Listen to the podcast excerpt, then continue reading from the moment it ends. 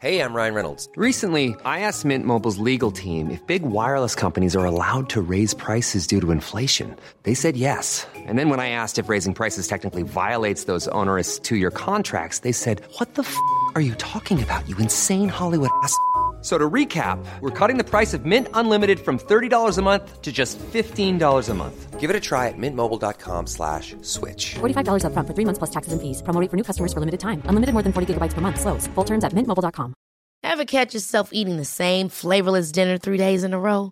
Dreaming of something better? Well, HelloFresh is your guilt-free dream come true, baby. It's me, Keke Palmer. Let's wake up those taste buds with hot, juicy pecan-crusted chicken or garlic butter shrimp scampi. Mm. Hello Fresh. Stop dreaming of all the delicious possibilities and dig in at hello fresh dot com. Let's get this dinner party started.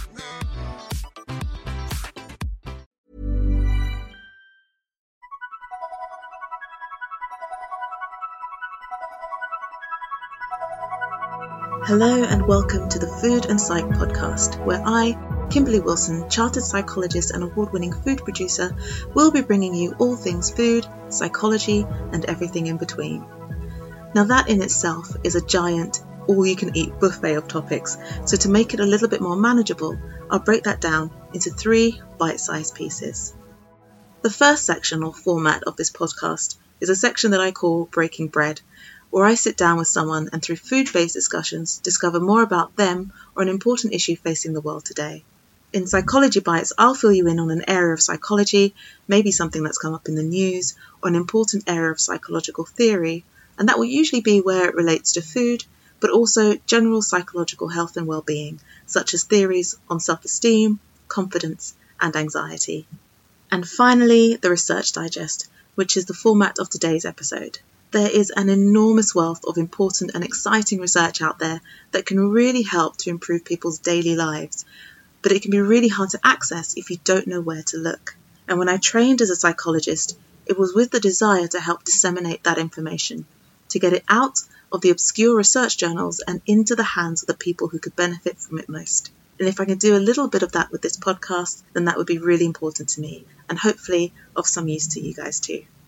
So a few different formats, but all with the same fundamental belief that food is so much more than just nutrients on a plate or a picture on social media. Food shapes our bodies, our culture, and the world around us. And I am on a mission to help us think more deeply about the functions and meanings of food, and on my way, discover more about the world and the people in it.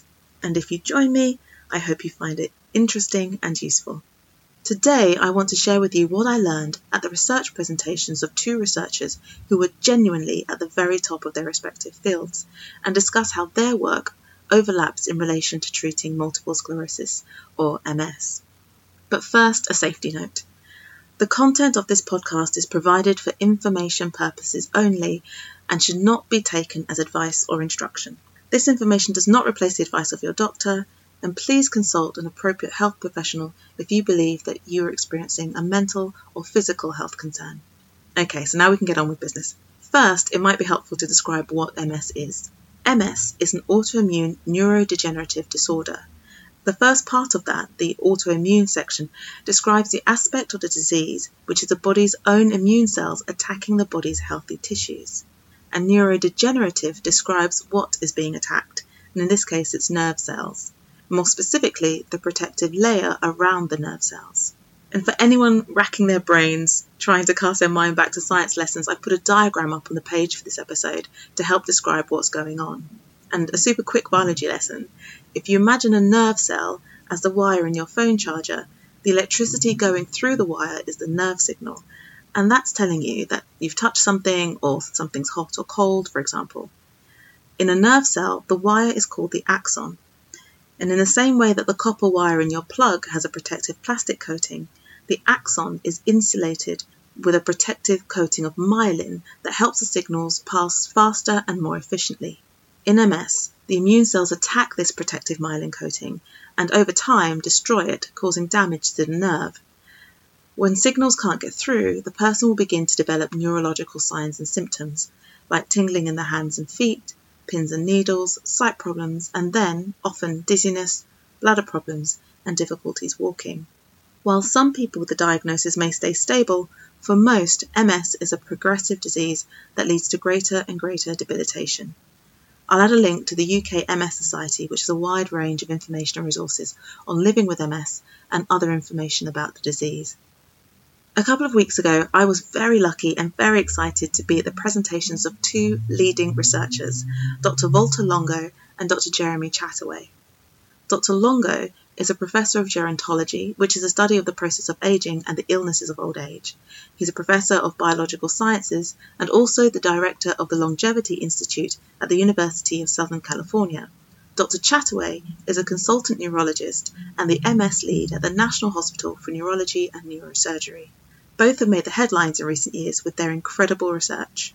In May this year, Doctor Chataway did a brief media tour as he launched a six million pounds study into whether statins could slow the progression of M S. Statins are a group of cholesterol-lowering drugs that are prescribed to people to help reduce their risk of heart attacks. They are widely available, generally regarded as safe, and relatively cheap.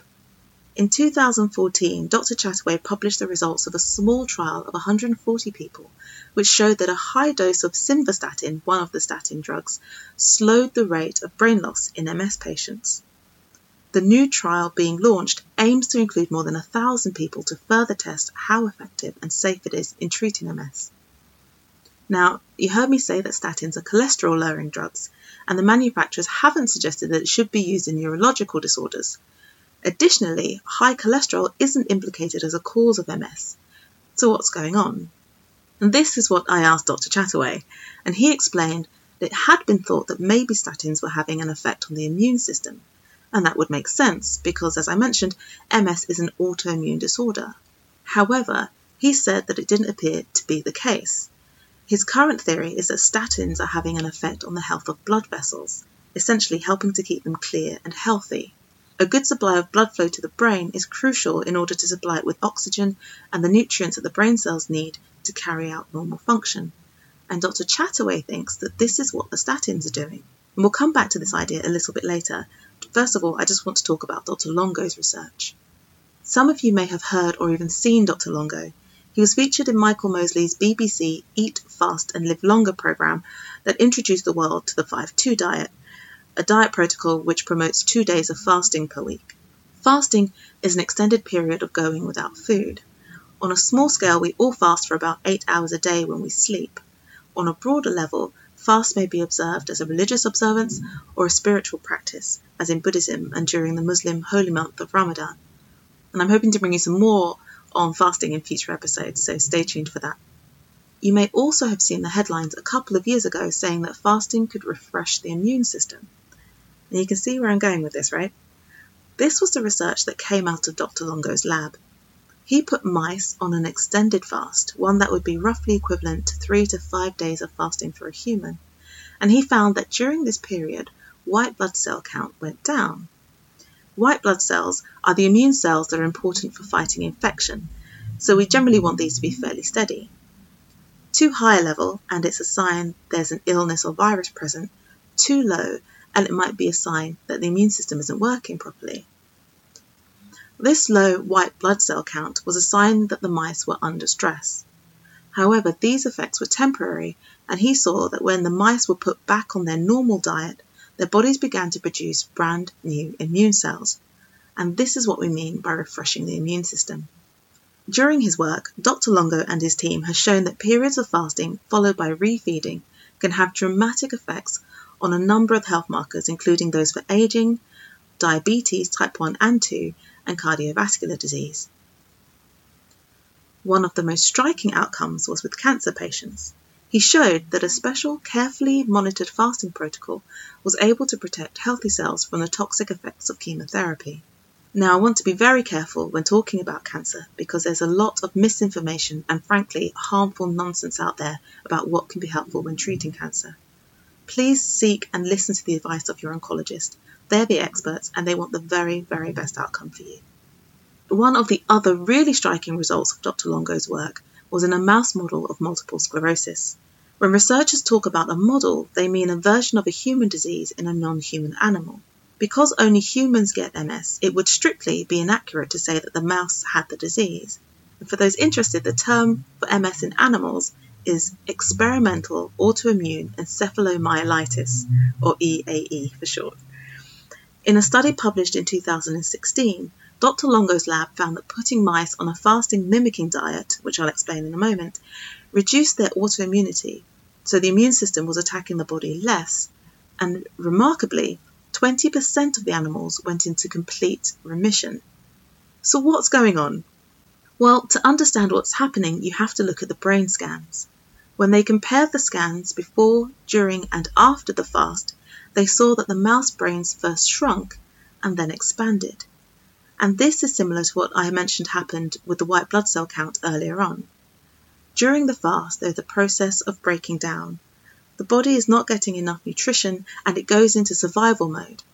As a part of that process, it begins to break down some cells, both to provide energy and also to recycle some of the components.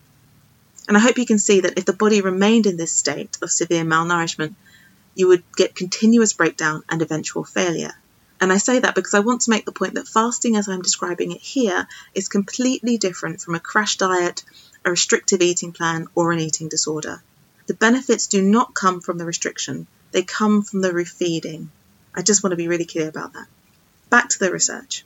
When the animals returned to eating a normal diet, that is as soon as there was enough energy and nutrition to do so, their stem cells got to work creating new cells. That's new immune cells and new brain cells. And this is where it gets really interesting for M S patients. What if you could grow new nerve cells in people with M S? Now, we can't just translate a result in animals to humans. A mouse is a mouse and a human is a human. But Doctor Longo's lab has shown that his fasting mimicking diet promotes nerve cell regeneration and remyelination in mice. And when I spoke to him, he said that they were now trialing the diet with M S patients using a seven-day protocol. The fasting mimicking diet, or F M D, is a way of getting the benefits of fasting without actually going completely without food, because most people would find that very difficult, and for a lot of people, especially those with illnesses or people prone to low blood sugar, it could be very dangerous. To get around this, Doctor Longo has created the F M D, which is a highly researched and technically crafted meal plan that allows you to eat small amounts of food that do not trigger what are called the nutrient sensing pathways. What are those? Your body's cells recognize some compounds in foods as nutrients, and when it senses these nutrients, the normal metabolic processes kick in. But there are other compounds that it doesn't recognize, and the F M D allows you to eat some of these foods, tricking your cells into thinking, as much as cells can think, thinking that you're fasting, and thereby promoting the start of the renewal process, but without the discomfort of not eating for several days.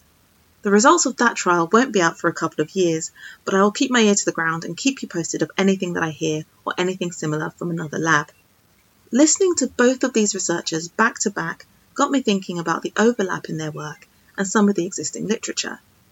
Doctor Longo is looking at the use of food, or perhaps more accurately, the use of not food, in the treatment of serious neurological disorders.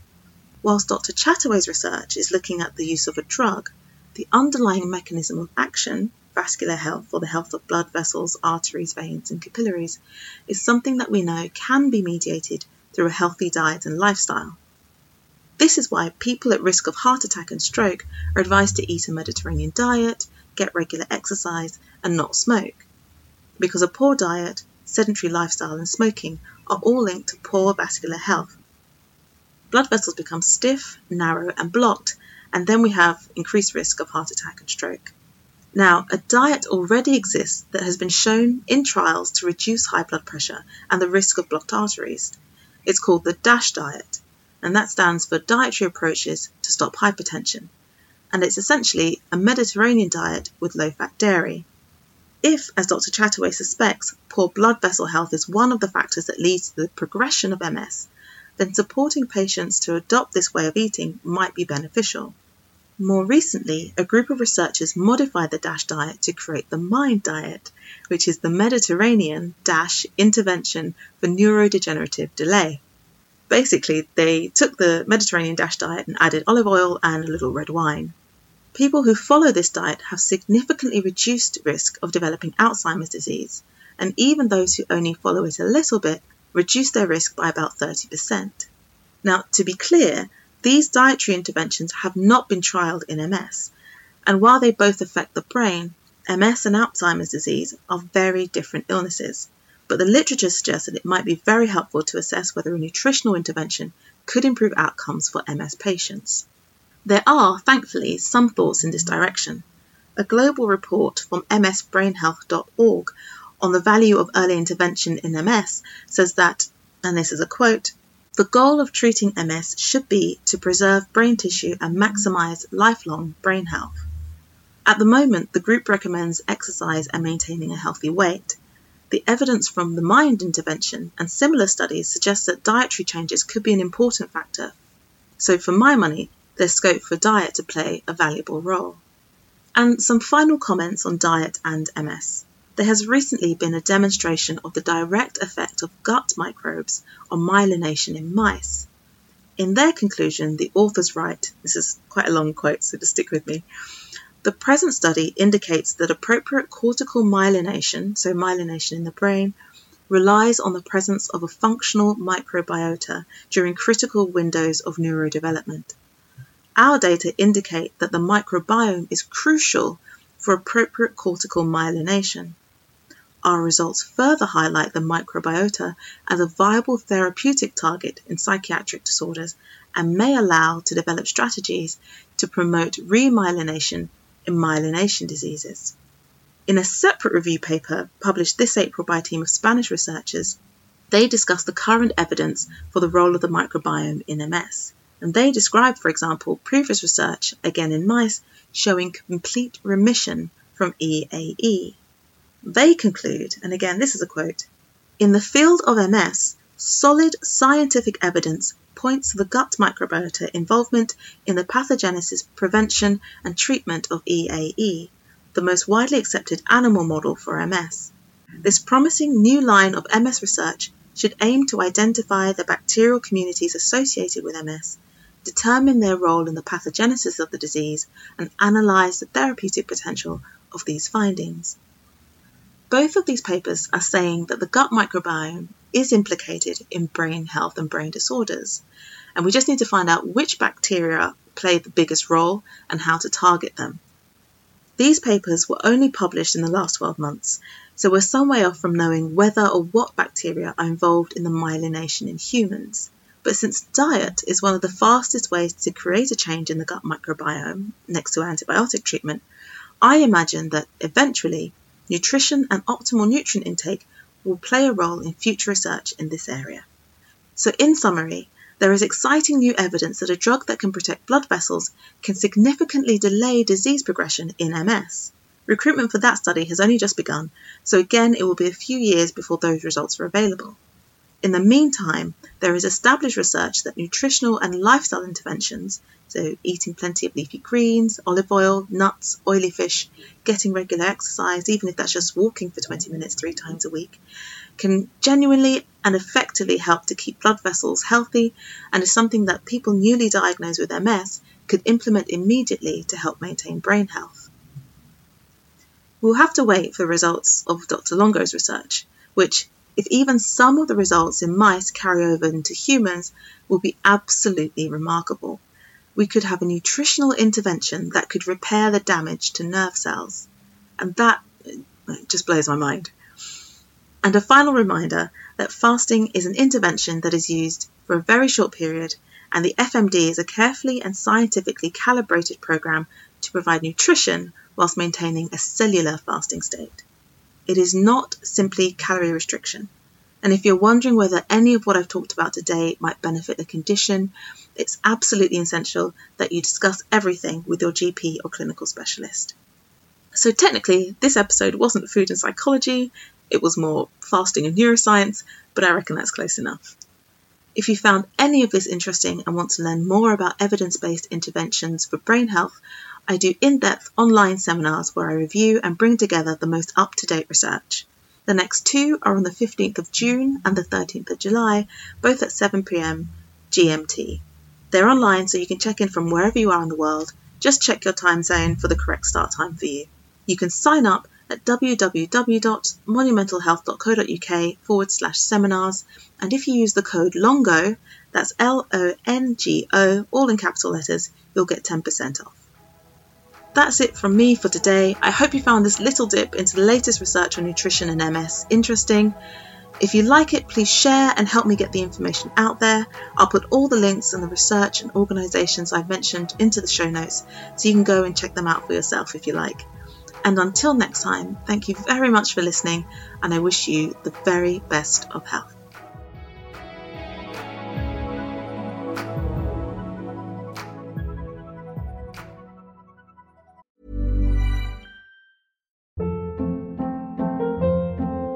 Hold up. What was that? Boring. No flavor. That was as bad as those leftovers you ate all week. Keke Palmer here. And it's time to say hello to something fresh and guilt-free. HelloFresh. Jazz up dinner with pecan-crusted chicken or garlic butter shrimp scampi. Now that's music to my mouth. HelloFresh. Let's get this dinner party started. Discover all the delicious possibilities at HelloFresh dot com.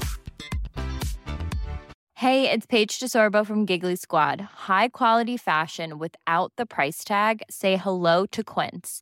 I'm snagging high-end essentials like cozy cashmere sweaters, sleek leather jackets, fine jewelry, and so much more. With Quince being fifty to eighty percent less than similar brands.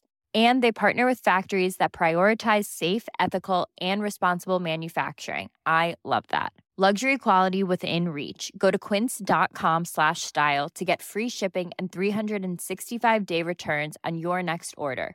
Quince.com slash style.